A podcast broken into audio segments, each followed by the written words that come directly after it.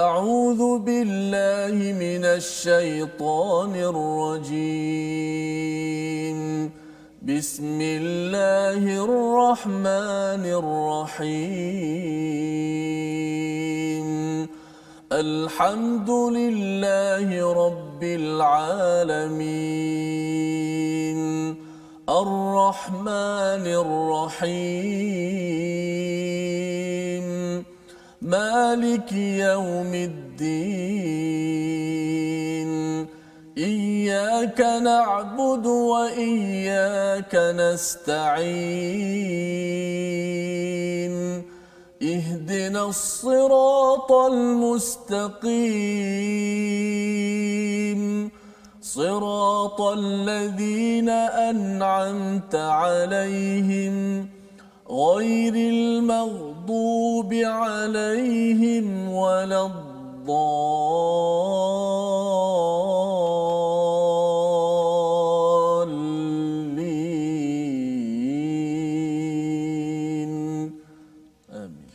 Assalamualaikum warahmatullahi wabarakatuh. Alhamdulillah wassalatu wassalamu ala Rasulillah wa ala alihi wa man wala. Syada la ilaha illallah syada Muhammadan abduhu wa rasuluh. Allahumma salli ala sayidina Muhammad wa ala alihi wa sahbihi ajma'in. Amma ba'du. Apa khabar tuan-tuan dan puan yang dirahmati Allah sekalian? Kita bertemu pada hari ini untuk kita teruskan pengajian kita pada minggu ini pada halaman yang ke-69 sebelum kita mengulang kaji pada minggu ini tentang perjuangan.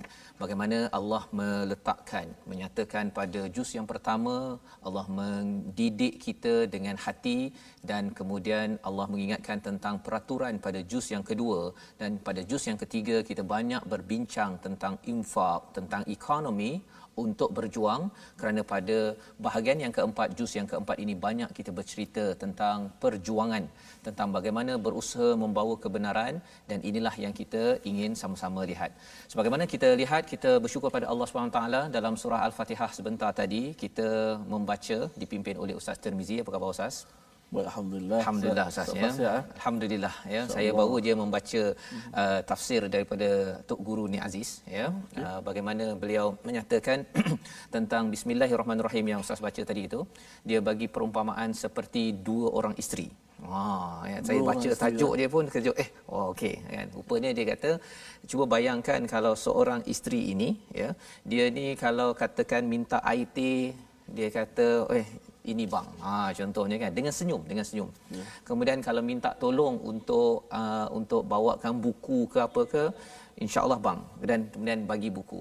Kemudian uh, saya ni nak pergi 2 3 hari keluar ni kan untuk outstation kan. Tak apa bang saya jaga anak jaga rumah ya. Itu ciri yang pertama kan apakah perasaan uh, bila suami ada isteri begitu sudah tentunya dia berkasih sayang ya dengan si isteri berbanding dengan isteri yang kedua hmm. bukan isteri nombor dua ya isteri kedua ciri kedua ya di mana uh, tok guru dalam tafsir dia menyatakan uh, ini cerita tentang bismillahirrahmanirrahim ni Ya, ya oh, bukan bukan dua isteri. Ah, bukan dua isteri. Dia ada ciri-ciri isteri. ciri isteri Ah, inilah okay, bandingkan yang pertama yang kedua. Baik, yang baik. kedua ni kalau minta teh muka dia berkot-kot ustaz. Kan? Ya. Ha, yang kedua kalau minta buku tadi tu eh tak boleh ambil sendiri ke? Kan? Oh. Ha, kan? Dan yang ketiga kalau nak keluar 2 3 hari tu abang nak pergi mana?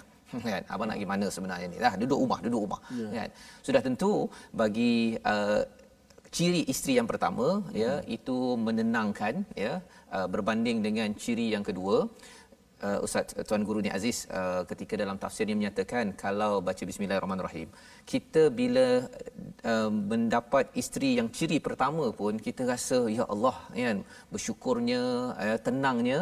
Apatah lagi uh, walillahi mathalul a'la ya perumpamaan ini Allah lebih tinggi daripada itu.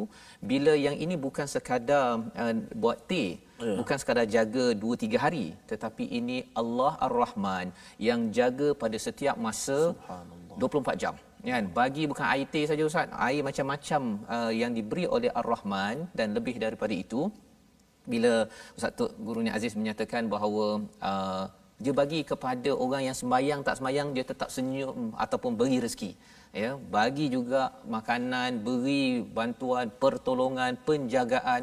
Walaupun orang tu tak sembahyang. Kalau sembahyang baca Quran macam tuan-tuan di rumah sudah tentunya uh, kita kalau tadi dah bahagia bersama isteri yang ciri nombor satu ya. Hmm. apatah lagi kalau katakan ini Allah dan itulah satu cara untuk kita menghargai Allah Ar-Rahman ya tetapi Ar-Rahim macam mana insyaallah kita tengok lagi lah ada perumpamaan lain ya yang dikongsikan sebagai memulakan program kita pada hari ini uh, dan kita nak melihat apakah kandungan daripada Allah Ar-Rahman Ar-Rahim memberi kepada kita halaman 69 pada hari ini.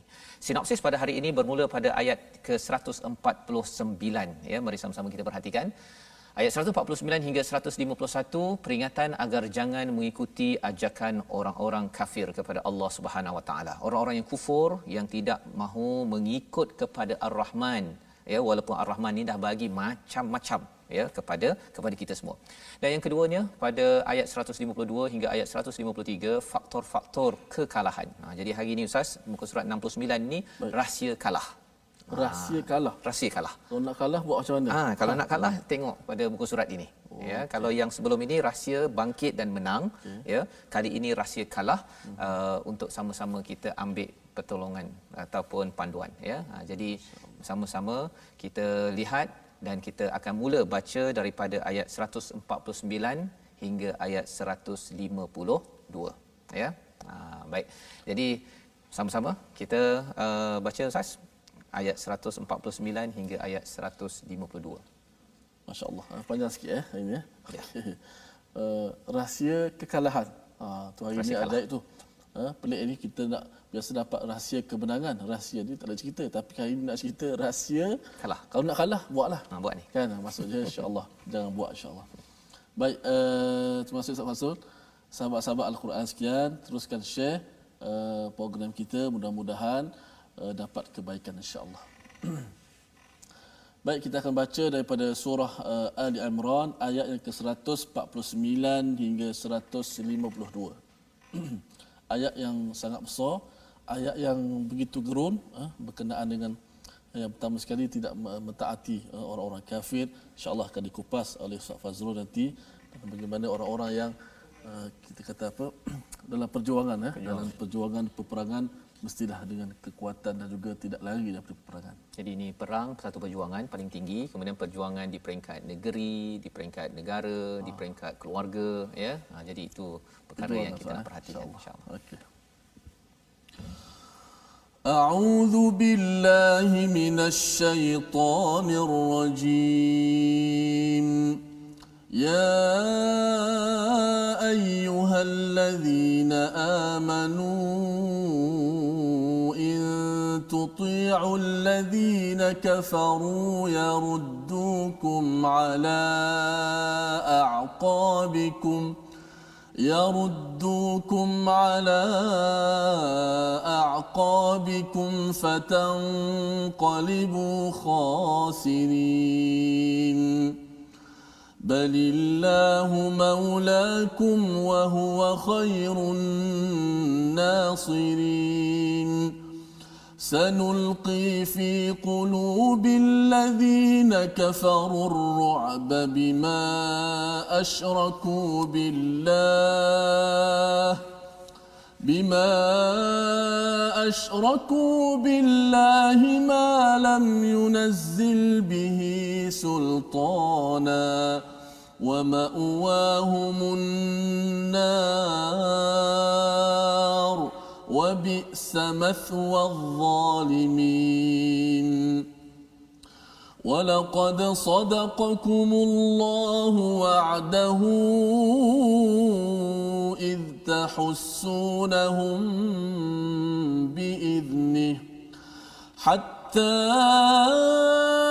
إذا فشلتم وتنازعتم في الأمر وعصيتم وتنازعتم في الأمر وعصيتم من بعد ما أراكم ما تحبون. منكم من يريد الدنيا ومنكم من يريد الآخرة. ثم صرفكم عنهم ليبتليكم. ولقد عفا عنكم. والله ذو فضل على المؤمنين. صدق الله العظيم. Surah Al-Azim inilah uh, daripada ayat yang ke-149 hingga ayat 152 untuk sama-sama kita beri perhatian tuan-tuan yang yang dirahmati Allah sekalian. Di mana dalam ayat 149 ini wahai orang-orang yang beriman jika kamu mentaati orang-orang yang kafir nescaya mereka akan mengembalikan kamu ke belakang maka kamu akan kembali menjadi orang yang yang rugi. Jadi ini seruan ustaz ya memulakan ya, uh, ayat 149 ini rahsia kalah ya rahsia kalah. kalah. Kalau siapa yang terlupa muka surat. Kalau siapa nak kalah muka surat 69 Ha ya. Ini dia punya formula. Pasal apa? Kerana ini adalah analisis. Allah memberi uh, komentar tentang bagaimana bagaimana kalahnya uh, perang Uhud. Ya pada round pertama menang tetapi round kedua kalah dan akhirnya terbunuh ataupun syahid 70 orang di kalangan tentera muslim Wahai orang-orang yang beriman, in tuti'ul ladina kafaru, jika kamu mentaati kepada orang-orang yang kufur kepada Allah Subhanahu Taala, apakah yang dibuat oleh orang-orang kufur itu? Ya ruddukum ala aqabikum. Dia akan mengembalikan kamu ke atas tumit-tumit kamu. Ha ya. Apa maksud tumit-tumit kamu itu? Maksudnya kita akan uh, kembali ke belakang balik. Ini satu expression, satu perumpamaan ataupun uh, penyataan dalam bahasa Arab ya fantang qalibu khasirin iaitu maka kamu akan kembali khasirin ya. Daripada perkataan qalaba itu sebenarnya kita boleh berada di atas menang tetapi bila seseorang itu mengambil jalan kufur dalam kehidupan ya sebagaimana kita bincang semalam kufur itu apabila seseorang itu mengambil dunia melampau daripada akhirat ya. Mengutamakan dunia berbanding dengan iman pada Allah mengutamakan dunia berbanding dengan seruan daripada nabi Muhammad sallallahu alaihi wasallam. Jadi apa yang berlaku daripada atas itu pergi ke bawah fanta fatan qalibu khasirin ya menjadi orang-orang yang rugi. Kita biasa baca misalnya dalam surah al-asr mm-hmm. innal insana lafi khusr ya sesungguhnya manusia dalam kerugian. Jadi sebenarnya kalau kita dah jaga-jaga dan kita dah untung sebenarnya bila kita uh, kembali ataupun tidak mengutamakan iman ya lawan kepada kufur itu yang kita baca dalam ayat 149 kesannya ialah uh, kita akan diterbalikkan ya kita akan diterbalikkan menjadi orang yang yang rugi. Dan khasirin ini dalam bentuk plural dalam bentuk jamak maksudnya ialah ini bukan seorang-seorang sahaja yang rugi. Mungkin kalau kita tak jaga masa innal insana lafi hus setiap insan dalam rugi tetapi bila di dalam ayat 149 ini ruginya itu berjemaah ustaz. Ha, rugi berjemaah. Berjemaah. Ha, ya, biasa orang cakap semayang berjemaah kan. Ini rugi berjemaah. Ini oh. page ini, halaman ini rugi berjemaah, kalah berjemaah. Ha, ini formula dia. Allah beritahu kepada kepada kita. Dan ayat 150 balillahu maulakum tetapi hanya Allah lah pelindung ya pelindungmu wa huwa khairun nasirin Allah lah sebaik-baik nasirin sumber untuk pertolongan ya. Jadi lawan pada khasirin itu rugi adalah menang ataupun berjaya. Maka siapakah yang akan melindungi kita daripada angkara orang-orang yang kafir adalah Allah. Allah ini maulakum uh, ram, uh, rakan teman yang rapat pelindung. Ya kalau kita ada masalah ke kita ada cabaran ke Allah adalah maulakum wa huwa khairun nasirin. Allah akan beri pertolongan maksudnya jadi ini komentar awal sebelum Allah beritahu dalam ayat 151 sanulqi. Ha, apa maksud sanulqi? Sanulqi ini seperti kalau ada Ustaz kalau pernah main dart misalnya hmm. dart tu yang kita paling tak kan oh. okey jadi bila sanulqi ini dibaling tepat kena pada tempatnya itu itu namanya sanulqi jadi sanulqi fi qulubil ladina kafaru ar-ru'ba ya Allah membaling tepat kepada uh, Allah menghantar para malaikat kepada hati orang-orang yang kufur itu satu perasaan namanya adalah ar-ru'ba Ha, jadi sebenarnya Allah memang akan tolong kepada orang beriman, ya orang yang percaya. Dia macam tadi lah Ustaz kan. Kalau Allah Ar-Rahman memang 24 jam jaga kita, kita sepatutnya sayang ikutlah cakap Allah hmm. kan. Tetapi ada orang yang dia uh, tarik dia nak kan, dia apa duit nak daripada Allah tapi ikut cakap Allah tak nak. Oh. Okay. Ha, dia ada masalah lah tu kan. Itu ada masalah. Allah bagi facilities, Allah Taala bagi kemudahan ambil tapi tak nak tak nak tak nak ikut. Hmm. Ha, dia nak yang yang yang dia punya kelebihan saja tapi ikut peraturan uh, dia tak nak. Jadi Allah menyatakan kalau orang yang begini alladzina kafaru Allah akan campakkan dalam hati mereka ini ar-ru'ba bima asyraku. Mengapa jadi begitu? Kerana mereka mensyirikkan Allah Subhanahu Wa Taala. Jadi penyakit syirik ini ustaz ya, uh, kesannya adalah uh, kita akan rasa pengecut dan penakut. Allah. Itu kesannya dan kegagalan umat Islam ya zaman ini zaman terdahulu kalau ada unsur-unsur syirik benda-benda yang mensyirikkan Allah SWT ataupun perkara yang syirik khafi yang tersembunyi pun akan mengganggu kepada kepada kejayaan. Dan kejayaan ni sebelum dia gagal dia ada satu perasaan namanya adalah ar-ru'ba uh, takut pengecut ya. Dan ini Allah bantu billah malam yunazzil bihi sultana ya. Mereka syirikkan Allah dengan apa yang tidak diturunkan oleh Allah Subhanahu taala. Istilah di sini uh, sultana ni keterangan tetapi dia dia ada dalil ya dalam bahasa Arab. Dia ada bayinah ya tetapi di sini Allah menggunakan perkataan sultana kerana ia ada kaitan dengan keterangan dari pihak yang ada authority yang berkuasa.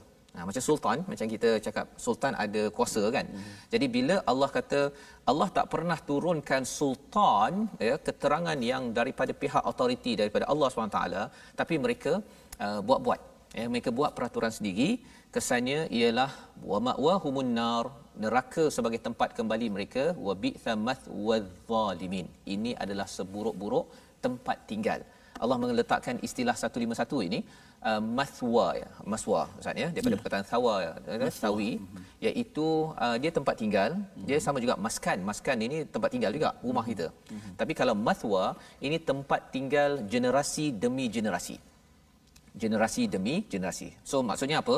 Di sini Allah menyatakan kalau seseorang itu dia kufur, dia akan dapat pengecut kerana syirik yang dibuat dan kesan di akhirat nanti dia akan diberi satu tempat bergenerasi ya lama-lama tu api neraka. Mengapa jadi begitu? Kerana mereka tidak adil ataupun melakukan kezaliman di atas muka bumi ini.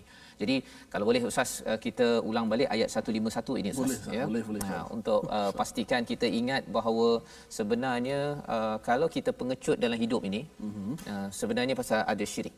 Kadang-kadang uh-huh. ada orang uh, dia takut pada bos, dia takut pada isteri, takut pada suami, takut hmm. pada sesama sendiri pasal bukan kerana orang tu power sangat pun hmm. ya tetapi kerana ada syirik kepada Allah SWT. Dia rasakan bahawa uh, saya ni uh, tak fikirkan pada Allah ataupun rasa macam orang itu lebih kuat daripada Allah Subhanahu taala untuk menekan saya ataupun mengganggu saya. Padahal sebenarnya uh, kalau kita esakan Allah Subhanahu taala kita mungkinlah ada segan takut pada uh, sesama manusia. Tetapi insya-Allah Allah Rabbul Jalil insya-Allah boleh bantu kita. Jom kita sama-sama ulang ayat 151 Ustaz. Baik 151 uh, kita baca satu ayat ini dengan uh, taradum mujawwad uh, ras insya-Allah. Auzubillahi minasyaitanir سنلقي في قلوب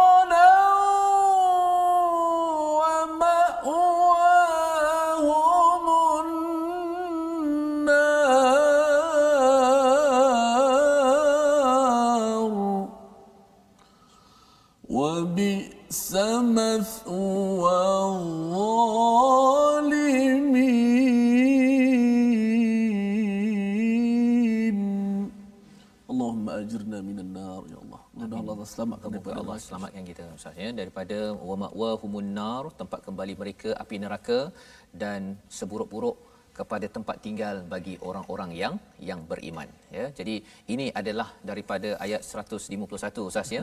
Sebelum masuk kepada analisis tentang Uhud bagaimana untuk gagal. Okey Ustaz ya. Tadi dah ada dah. Okey, Dah ada iaitu apabila seseorang itu banyak mensyirikkan Allah Subhanahu Wa Taala maka timbul ketakutan. Sebenarnya pada round pertama orang-orang kufur kafir itu dia takut kepada kepada tentera. Pada waktu itu sekitar 1000 pergi uh, 300 balik. Ini munafik daripada uh, perang Uhud itu ya uh, balik dan melawan kepada tentera musyrik yang beribu-ribu berganda-ganda Ustaz ya. Tetapi uh, Allah menyatakan di sini ya, round pertama tu apa yang berlaku? Walaqad sadaqakumullahu wa'dahu id tahussunahum biiznih ya. Iaitu dan sesungguhnya Allah telah memenuhi janjinya kepadamu ketika kamu membunuh mereka dengan izinnya ya. Iaitu apa dengan izin Allah tahussunahum maksudnya tahussunahum itu kamu membunuh mereka. Ya ini oh. bukan ahsa ustaz ya bukan ahassa tapi ini hassa. Hassa ini membunuh oh. dengan tepat ya. Uh, sebagaimana kita nampak pada ayat 152 jadi Allah membuat analisis ini ataupun men- men- menerangkan uh, Allah benar-benar menunaikan janji. Apa maksud menunaikan janji? Allah pasti menolong orang yang beriman. Itu janji Allah Allah janji kepada orang-orang terdahulu, Allah janji kepada saya, kepada tuan-tuan yang berada di rumah, Allah pasti menunaikan janjinya, tak pernah dia tak tunai janji. Ya, ha, dia kadang-kadang dengan pasangan ke dengan kawan ke ada masa tunai janji, ada tak pasal kita ni lemah Ustaz kan. Mm-hmm. Kita cuba sebaik mungkin untuk tunaikan janji. Tetapi yang tidak pernah gagal menunaikan janji ialah Allah Subhanahu Wa Taala. Di mana dalam ayat ini Allah menyatakan round pertama ya istahussunahum biiznih ya iaitu mereka kamu semua boleh membunuh mereka dengan izinnya. Memang menang. Perang Uhud itu round pertama memang menang kerana semuanya mengikut peraturan daripada Allah dan Rasul. Ya nabi kata okey yang di bukit uh, Ruman pemanah sila duduk sana.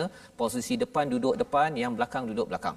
Ya kalau ikut kepada Dr. Mustafa As-Sibai ada cerita tentang perkara ini. Insyaallah nanti kita sambung ustaz ya tentang oh. kisah ini. Uh, tetapi itu round pertama pusingan pertama. Round kedua bagaimana kalah Ha, yang ini kita nak tengok selepas rehat nanti. Sebelum itu kita nak tengok dahulu perkataan yang kita nak belajar pada pada hari ini insyaallah iaitu perkataan yang kita lihat pada ayat 149 khasira ya yang uh, diletakkan khasirin pada ayat 149 maksudnya adalah rugi ya.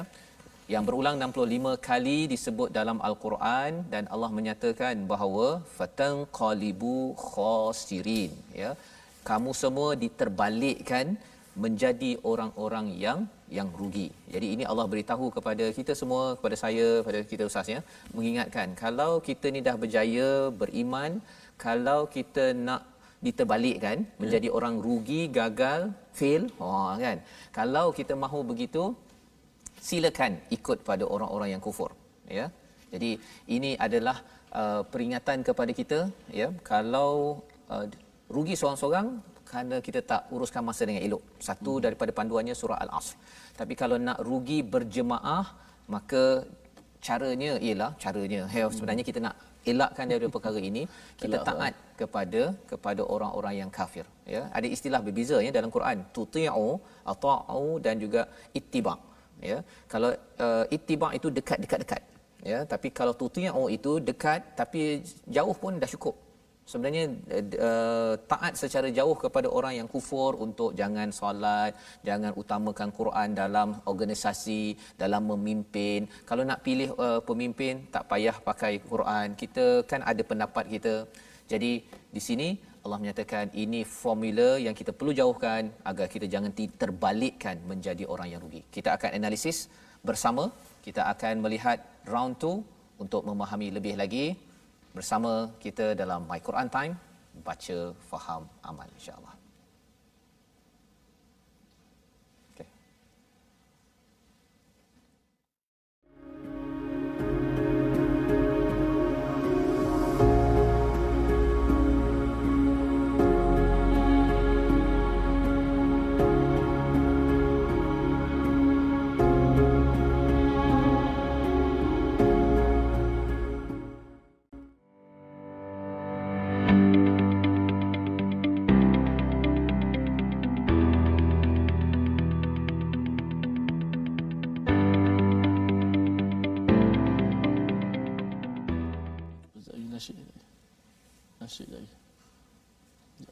Kita dalam My Quran Time baca faham amal kita pada hari ini untuk kita sama-sama melihat kepada analisis bagaimana kita uh, diingatkan oleh Allah Subhanahu taala untuk kita tidak gagal di dalam di dalam kehidupan kita. Dan sudah tentunya ini ada panduan ya daripada daripada al-Quran pada halaman yang ke-69 uh, kita sudah pun membaca ayat 152 di mana di situ ada rahsia yang besar round pertama pusingan pertama kita berjaya ya pada pusingan yang kedua berlakunya serangan daripada musyrik pada waktu itu dipimpin oleh Khalid Al-Walid dan akhirnya 70 orang wafat dan kalah pada waktu itu.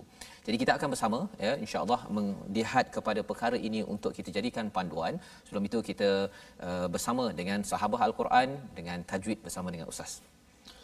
Baik, terima kasih Ustaz Fazrul, penonton-penonton sahabat-sahabat Al-Quran. Jom sama-sama kita sertai di platform rasmi yang telah uh, disediakan iaitu Facebook Sahabah Al-Quran My Hashtag Quran Time dan juga My Hashtag Quran Time juga boleh di YouTube uh, iaitu My Hashtag Quran Time Official dan Instagram My Quran Time Official. Jom sama-sama kita bertemu, kita berkenalan, kita share sama-sama ilmu dan maklumat insya-Allah. Baik, uh, sudah penonton sekalian, kita nak uh, belajar sedikit ilmu tajwid pada hari ini. Sedikit itu ialah satu huruf lah, maksudnya satu huruf sahaja. Iaitu hari ini kita nak belajar satu huruf daripada huruf-huruf Al-Quran. Masih lagi berkaitan dengan makhraj lidah. Iaitu huruf yang berada di hujung lidah. Yang mana hujung lidah itu diletakkan pada bahagian belakang gigi bawah. Ha, di antara dua gigi kita itu. Kita letakkan di hujung lidah itu di belakang gigi. Tengok gambar rajah yang ada tu dekat kita bulat tu. Uh, hujung lidah tu diletakkan di belakang gigi bawah. Uh, kita ambil contohkan pada ayat yang ke-152.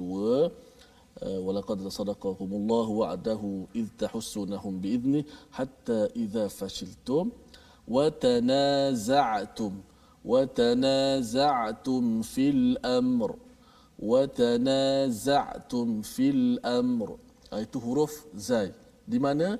Okey uh, mungkin kamera boleh tunjuk. Uh, saya nak tunjuk sedikit uh, buka asi ya. Hmm. dia antara dua gigi kita.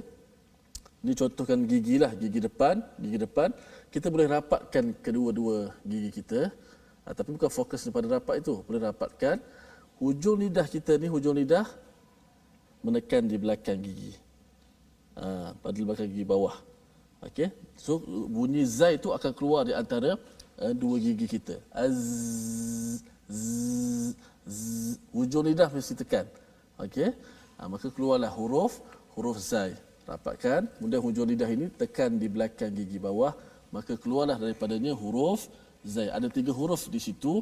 Maka hari ini kita fokus satu, satu huruf iaitu huruf zai. Wa tanaza'tum. Ha, tak puas hati lagi, matikan huruf zai itu, kita akan dapat rasakan lagi makhrajnya dengan lebih dekat dan lebih rasa. Az ha, bila mati ni maksudnya lidah tu berada lama sedikit pada belakang gigi tu. Az az waja az az waja az za zi zu. Ha, itulah huruf zai makhrajnya di mana? Hujung lidah diletakkan di belakang gigi bukan depan eh belakang gigi gigi bawah. Baik sama-sama selamat kita cuba dan amalkan ilmu yang kita belajar. Masya-Allah. Terima kasih Ustaz Tirmizi memberi pencerahan tentang huruf zai. Zai. Ya, zai. Mm-hmm. Ya. Kalau yang tersilap orang cakap zai tu jadi apa Ustaz? dia kalau tersilap zai biasanya okey yang biasa tersilap lah kalau uh, biasanya ada yang sebut zai tidak tidak tepat. Maksud dia bunyi ringan sangat. Hmm. contoh sepatutnya watana za'tum disebut watana za'tum oh okey dan azwaja azwaja oh dia uh, hampir kepada huruf zal. Ah huruf uh, zal maka tu dia boleh berubah makna lah berubah hmm. makna. Betul. Uh, pasal zal dengan zai itu banyak perkataan-perkataan bahasa Arab ya, yang betul, ada betul. kaitan perkara ini. Baik. Alhamdulillah kita bersyukur uh, kita belajar sebentar tadi dan uh, sebenarnya perkataan yang Ustaz beritahu tadi watana zaktum itu ya. adalah salah satu daripada tiga perkara untuk gagal. Oh, itu dia. Hmm, ya, mari kita tengok sama-sama. Ya, uh, ya. Itu kalau kita tengok pada ayat 152 itu uh-huh. uh, Allah menyatakan hatta uh, ini dah masuk round kedua dah ni. Hatta idza fashiltum apabila kamu ini rasa lemah hati kamu wa tanaza'tum fil amr kamu itu uh, bertelagah ya kamu berselisih pada urusan itu pada perintah Nabi sallallahu alaihi wasallam wa asaitum min ba'di ma arakum ma tuhibbun ya. Ha, jadi ini adalah ayat yang menceritakan tentang rahsia gagal pada round kedua itu. Pertama dia rasa lemah hatinya ya. Rasa lemah hatinya rasa macam oh kita ni dah menang ni rasa kita dah tak payah lagi dah ikut pada arahan Nabi ya. Yang keduanya watanaza'tum mereka itu berselisih watanaza'tu ustaz ya. Dia seperti uh, tanaza'tum ini seperti kita uh, me, apa me, uh, terkejut ataupun macam marah ya. Kita bangkit. Ha, istilahnya bangkit untuk menyatakan pendapat. Jadi pada waktu itu bangkit itu kerana yang ini pun bangkit yang ini pun bangkit. Jadi berselisih pada urusan apa?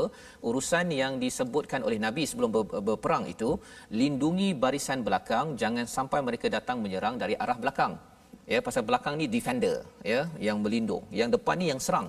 Jadi bila uh, nabi kata lindungi siapa nak lindung? Hujani mereka dengan anak panah kerana pasukan berkuda tidak akan mampu melawan anak panah tersebut. Ini menurut Dr Mustafa Sibai dalam Asirah Nabawiyah dalam Amazing Quran ini.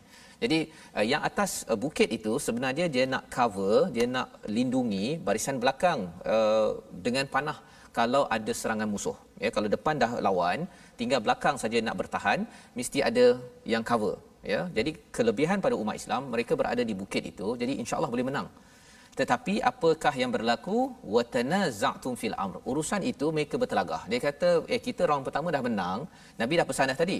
Kalau kita akan menang selama kamu tetap berada di tempat masing-masing dan kemudian dalam satu riwayat apabila kamu melihat kami mendapat kekalahan jangan tinggalkan posisi Uh, jika menang jangan tinggalkan posisi ya. Kalau kamu melihat kami mengalahkan mereka memenangi peperangan mereka terbunuh jangan tinggalkan posisi. Banyak kali nabi ingatkan ya ketika awal sebagai seorang ketua pada waktu itu. Tetapi apa yang berlaku bila mereka dah menang uh, round pertama pasal nabi kata kami akan hantar seseorang untuk beritahu okey dah habis tak ada seseorang ha- sampai ke atas bukit tersebut mereka kata eh kita dah menang kita dah boleh turun dah ke bawah. Ya?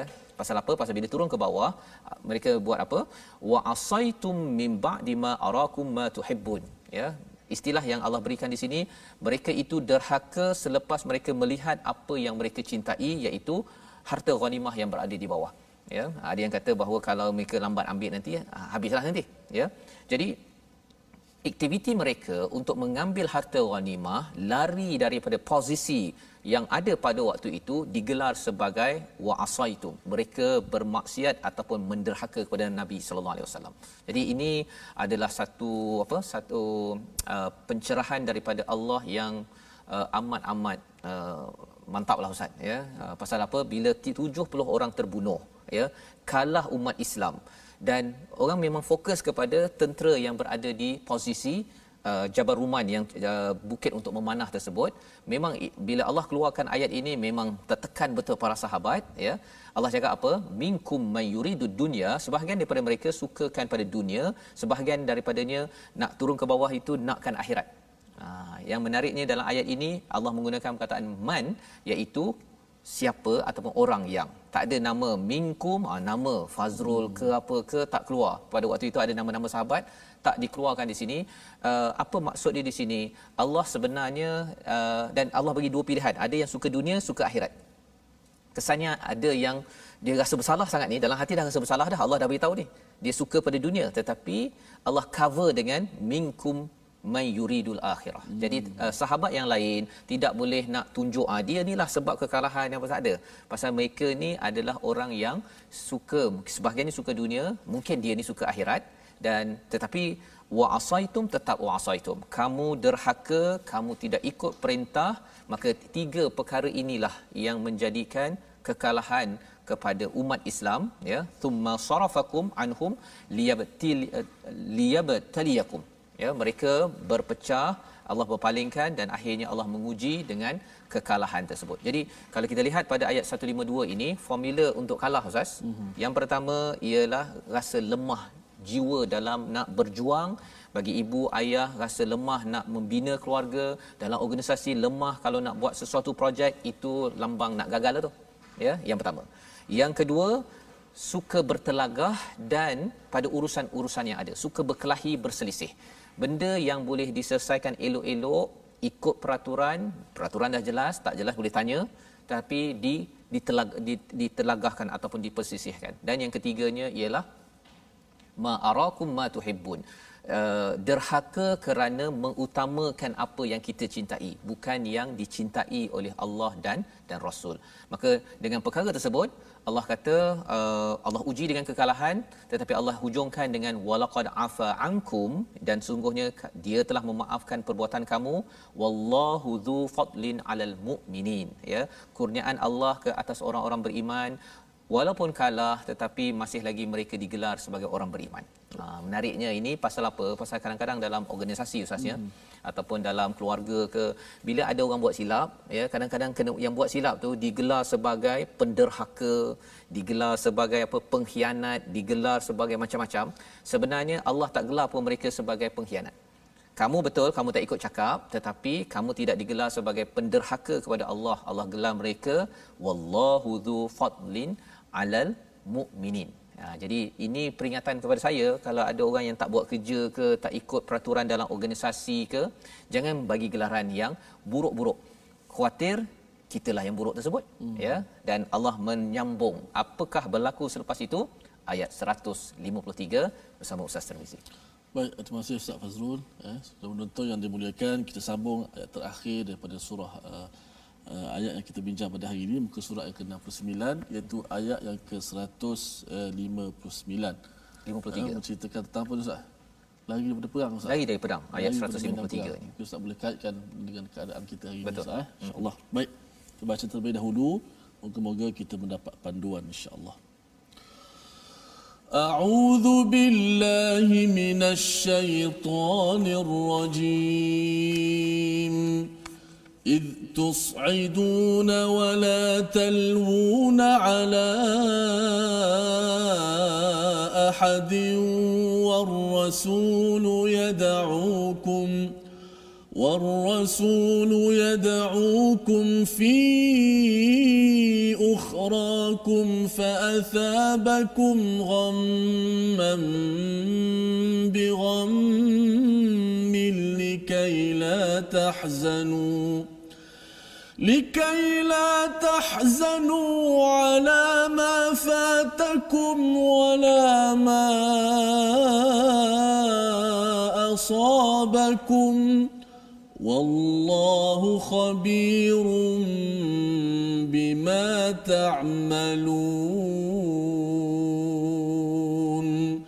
صدق الله العظيم. Azim begitulah ayat 153 ya Allah mengingatkan kepada kita ingatlah ketika kamu lari dan tidak menoleh kepada sesiapa pun ya. Allah tidak ketika kamu lari dan tidak menoleh kepada sesiapa pun sedangkan rasul ya yang berada di antara kamu yang lain memanggilmu kerana itu Allah menimpakan padamu kesedihan demi kesedihan ya. Jadi ini yang berlaku ustaz ya. Jadi uh, mereka ini dah nampak dah uh, apa harta di bawah itu ghanimah itu. Ada yang kata ma tuhibbun itu bukan harta itu. Pasal sebenarnya harta itu uh, mereka ambil kita ambil nanti rasul akan bagikan sama rata insyaallah bersama ya. Uh, tetapi ma tuhibbun itu ialah mereka suka kepada kemenangan tersebut. Uh, tapi itu pun Allah tegur kalau kamu suka kemenangan round pertama kamu tidak ikut peraturan kamu juga dianggap sebagai derhaka kepada rasul maka dalam uh, dalam kehidupan kita ini kemenangan bukanlah milik kita Ha, jangan mengharapkan kemenangan tetapi kita perlu melaksanakan tugas kita, proses kita. Kalau jaga tempat memanah, jaga. Kalau jaga pejabat, jaga. Kalau jaga stesen, jaga rumah, jaga pejabat, jaga mana-mana yang kita perlu jaga, jaga walaupun kita sudah menang. Pasal apa? Pasal kalau menang kemudian kita tak jaga stesen ataupun tempat yang kita bertanggungjawab, sebenarnya kita sedang menjemput kegagalan daripada daripada Allah Subhanahu Wa Taala. Maka Allah menyatakan bila mereka sudah begitu is tusaidun ya ingatlah ketika kamu lari dan tidak menoleh kepada sesiapa pun wala talwuna ala ahadin war rasul dan juga pada rasul yang menyuruh kamu untuk uh, sama-sama ya untuk sama-sama.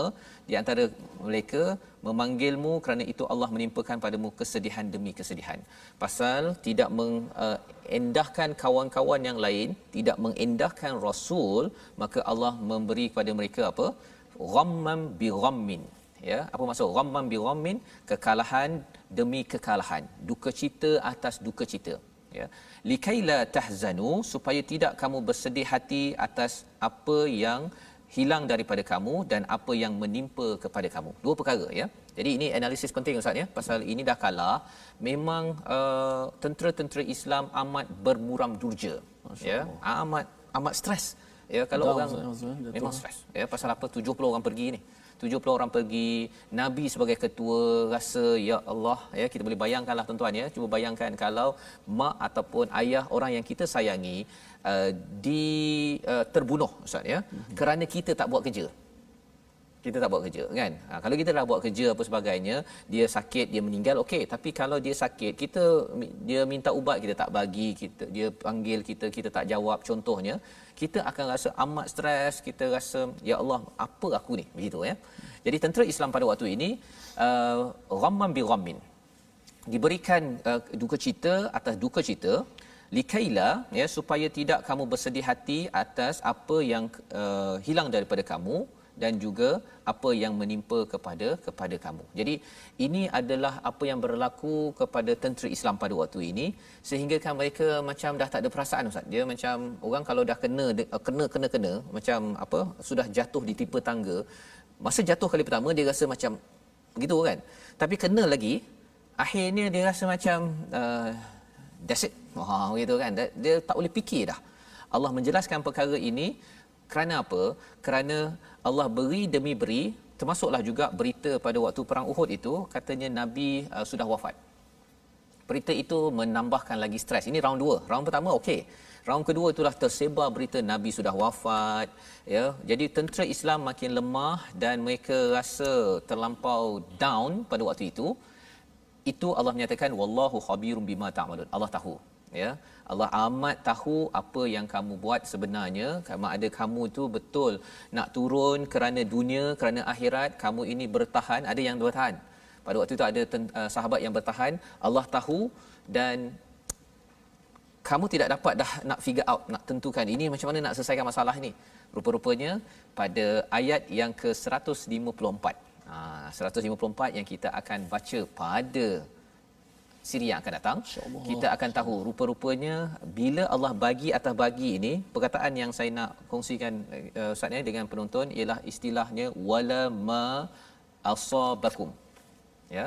Dan tidak di atas apa yang menimpa kamu. Asabakum ini ya maksudnya ialah jatuh kepada kita ya sesuatu musibah yang berlaku kepada kita sebenarnya dia memang targeted. Ha targeted.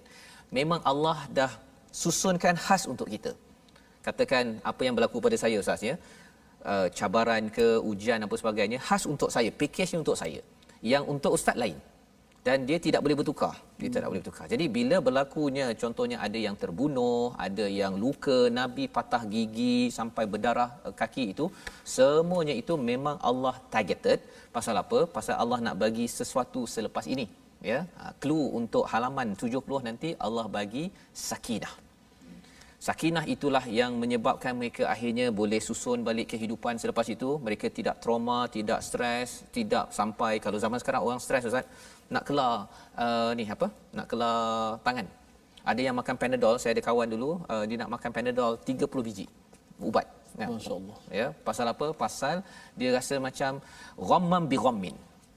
stres sangat dengan apa yang berlaku pasal dia punya CGPA belajar dia tak capai standard. Ha ya macam-macam lah. Ada orang stres pasal keluarga pasal apa sebagainya. Jadi daripada ayat ini daripada halaman ini membawa kita kepada resolusi kita pada hari ini iaitu kepada ayat 150 untuk kita terus berjaya yakin bahawa Allah adalah pelindung yang akan jaga kita pada setiap masa untuk mengelakkan kita gagal sebuah keluarga negeri dan negara elakkan syirik kerana itu akan menimbulkan rasa ar-ru'ba ya ketakutan pengecut dalam diri yang akan membawa kepada kegagalan. Yang ketiga taat ketua selagi ia tidak menyeru kepada kemungkaran kerana ia adalah syarat perjuangan kejayaan dalam sesuatu organisasi. Kalau tidak kalau katakan kita lemah jiwa kita bergaduh dan juga akhirnya derhaka kepada uh, seruan yang diberikan ia akan membawa kepada kegagalan sebagaimana kita lihat dalam peristiwa peristiwa Uhud. Kita doa Ustaz agar Allah lindungi kita daripada kegagalan terus dikuatkan bersama dengan nasrullah pertolongan daripada Allah. Silakan. Bismillahirrahmanirrahim. Alhamdulillahi rabbil alamin. والصلاة والسلام على أشرف الأنبياء والمرسلين وعلى آله وصحبه أجمعين. اللهم أنت القوي ونحن الضعفاء. اللهم أنت الله لا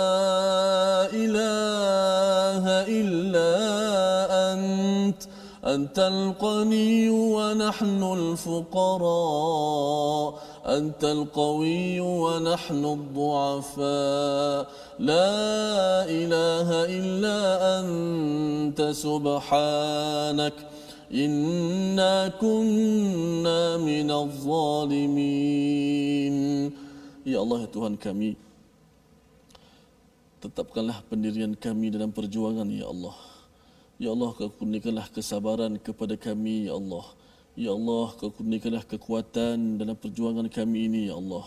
Ya Allah kau jauhkanlah kami daripada godaan-godaan luar yang mengganggu Yang menggagalkan perjuangan kami Ya Allah. Sungguhnya engkau lah yang maha berkuasa lagi maha perkasa ya Allah. Innaka ala kulli shay'in qadir. Innaka antal qawiyyul aziz sallallahu ala sayyidina muhammad wa ala alihi wa sahbihi wasallam walhamdulillahi rabbil alamin Amin amin ya rabbal alamin. Terima kasih diucapkan pada Ustaz Tirmizi membacakan doa sebentar tadi untuk kita selalu bermunajat kepada Allah Subhanahu Wa Taala agar kita ini sentiasa sabat ya teguh di atas perjuangan. Orang cakap perjuangan ini uh, semestinya ke perang. Perang itu yang paling tinggi ustaz ya. Tapi yang rendahnya itu perjuangan kita dalam organisasi. Bekerja satu perjuangan. Pasal nak membuat membawa kebaikan fi sabilillah ya. Kita membina keluarga masing-masing. Puan-puan yang ada bersama al-Quran pada my Quran time ini membina keluarga ayah-ayah yang keluar mencari nafkah dalam masa yang sama ada cabaran ya ada perkara-perkara yang menyebabkan kita mungkin lemah jiwa kita ataupun kita mungkin nak bergaduh ke berselisih ya. Tetapi yang pastinya jangan sampai kita derhaka kepada kepada uh, ketua yang tidak membawa kita kepada kemungkaran. Ha, itu penting. Pasal apa? Pasal ada yang kata kalau saya uh, apa? Kalau saya ini uh, ikut Allah saya tak ikut ketua pun tak apa pasal ketua ni manusia. Ha ya. Dalam hal ini ketua itu Nabi sallallahu alaihi wasallam itu ketua kan? Ketua uh, panglima perang pun uh, Allah beritahu kerana apa? Kerana hubungan dengan manusia dengan hubungan dengan Allah ini dua perkara. Hablum minallah dengan al-Quran hablum minan nas perjanjian sesama manusia adalah dua perkara yang penting dijaga kalau kita tak jaga betul-betul itulah rahsia uh, bagaimana Bani Israel dihina ya dimurkai oleh Allah dan diberikan kesengsaraan sepanjang zaman kerana perkara ini. Di atas itu kita nak sama-sama tuan-tuan kita menaikkan status kejayaan kita jangan benarkan sebagai umat Islam untuk selalu bergaduh dan akhirnya di prosok ya jatuh ke bawah dengan sama-sama kita menggerakkan wakaf untuk ummah sebagai satu usaha. Bagi tuan-tuan yang boleh bersama menyumbang ya seringgit, dua ringgit, lima ringgit ataupun lebih banyak lagi untuk kita membawakan al-Quran mushaf di pelbagai pelosok institusi dan lebih daripada itu kita nak membawakan nilai nilai untuk membina mengqurankan bangsa mengikhlaskan ummah agar terus kita ini diberikan pertolongan daripada Allah Subhanahu Wa Taala. Jadi insyaallah pada hari esok kita bertemu lagi ya sesi ulang kaji kita pada halaman 65, 66, 67, 68, 69, lima halaman dan uh, ulang kaji ini pastinya menarik kerana kita sudah bercakap tentang kejayaan dan kegagalan sebagai satu umat ya kejayaan satu umat dan pastikan kita tidak terlepas untuk menyemak kerana perkara ini boleh muncul pada bila-bila masa ya poinnya kita selalu beramal dengan al-Quran dan kita doakan agar Allah mengizinkan kita terus terus terus kuat baca faham dan amal intipati daripada al-Quran. Bertemu lagi pada jam 5 petang, pada jam 10 malam dan 6 pagi. Program ini dibawakan khas oleh Mofas agar kita terus berjaya, jangan gaduh-gaduh, jangan banyak bertelagah agar kita diberikan kejayaan oleh Allah Subhanahu Wa Taala. Quran Time baca, faham, aman insyaAllah.